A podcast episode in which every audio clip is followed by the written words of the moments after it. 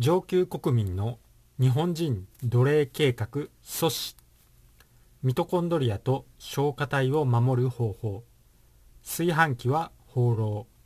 ー、鍋は鉄鍋をおすすめします。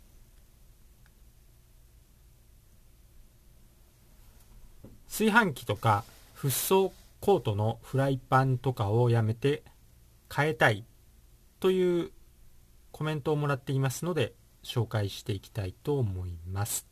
そのコメントはミトコンドリアを元気にさせる方法はどうやら上級国民には都合が悪いらしいという動画ですね。こちらについたコメントになります。その動画は下の概要欄の方に貼っておきますので、興味のある人はそちらの動画をチェックしておいてください。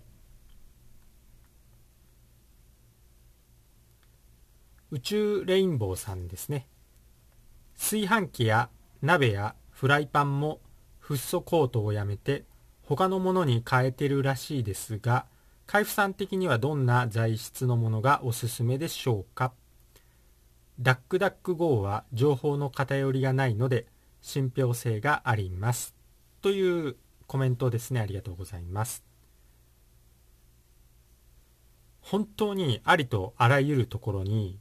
フッ素仕込んできていますよね。もう特に中でもアルミ鍋っていうのは危険です。もうアルミも危険だし、フッ素も危険ですね。しかも、フッ素の誕生の大元は、アルミ製作工場ですね。アルミを作る過程でフッ素が出て、それを大気中とか海とかに流したら、家畜とかいろんな生物がどんどん死んでいった。それで問題になったのが、発端だったんですけど、フッ素が虫歯にいいっていう論文を広めたのが、なんとアルミニウムを作る財団ですね。そこの財閥というか、そこが論文を書かせて虫歯にフッ素が効くっていうのをお墨付きを与えて、それが広まったっていうことですよね。しかし蓋を開けてみると、フッ素入りの歯磨きで毎日歯を磨いているはずの人たちが、まあ、視聴者さんなんですけど、じゅっぽん以上銀歯入れられたり、にじゅうごほん銀歯入れられたり、普通フッ素が虫歯防げるんだったらそんな風に絶対にならないのに、フッ素入りの歯磨きで歯を磨いた人の虫歯率っていうのはかなり高いということが現実に起こっていますね。まあ、とにかくそのアルミの工場からフッ素で、さらにその捨てるフッ素までも使うってい う, もうとんでもないことをやり始めたと。だからアルミ鍋にこうフッ素コーティングなんかしてるっていうのはもうやばいですよね。やばいやばいですよね。アルミもやばいけりゃフッ素もやばいっていう。で、実際まあ認知症とか精神病の原因になっていますね。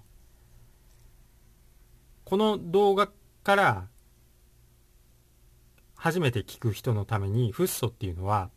ミトコンドリアを弱らせて消化体を石灰化させます。ですので現状糖尿病だらけだったり認知症だらけだったり虫歯だらけだったりするんですけど、もうこれがもう現実なんですよね。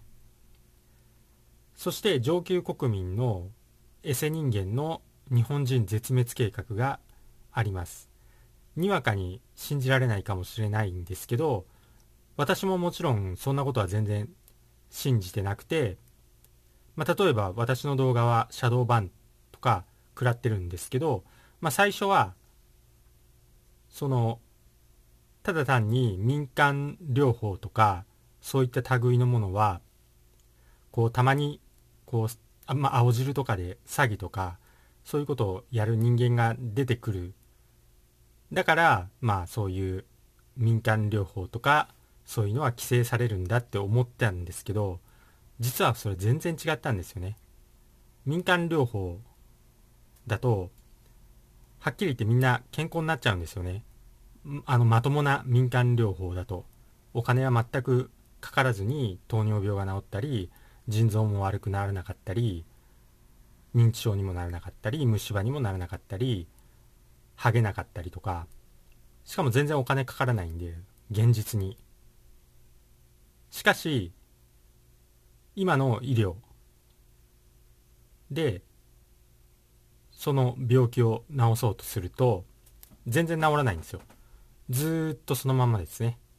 ずーっとお金をむしり取られます。食べ物には添加物、農薬、しかも日本なんてもう世界で一番農薬、添加物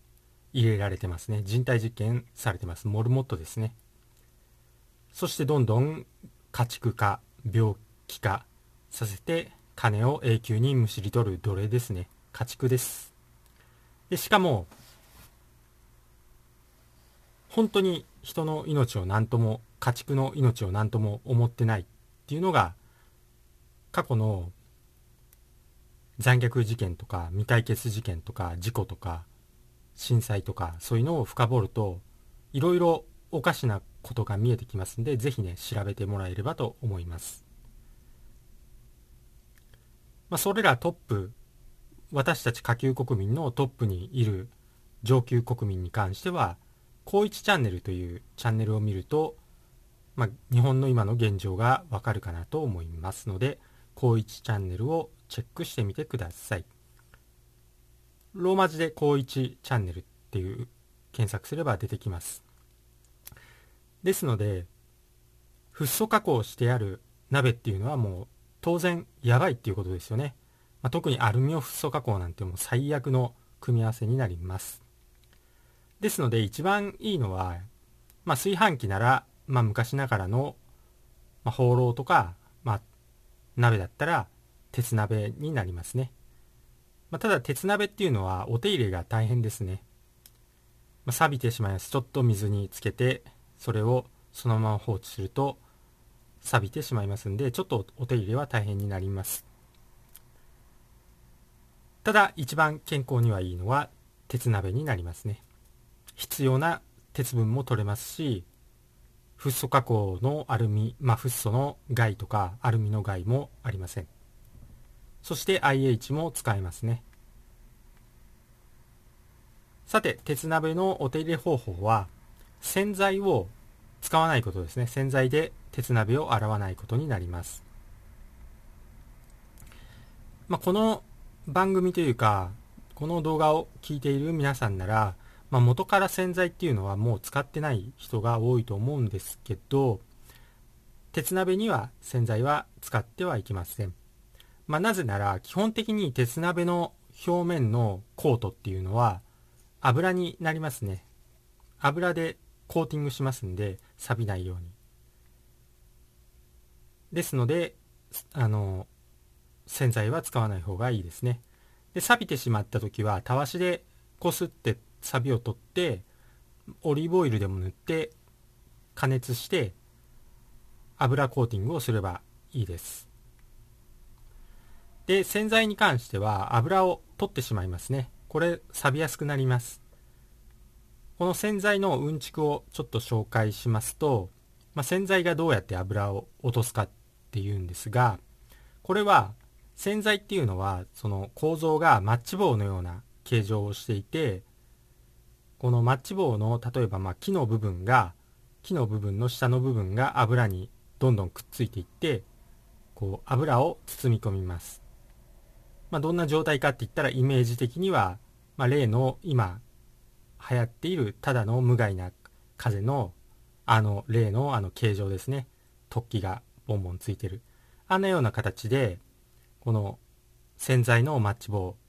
の形をした洗剤がこうどんどん油をコーティングして、油をこう汚れから剥がして、そして洗い流してくれるのが洗剤になりますね。ですので鉄鍋に洗剤を使うと油の油膜のコーティングが取れてしまうんですよね。で、錆びやすくなります。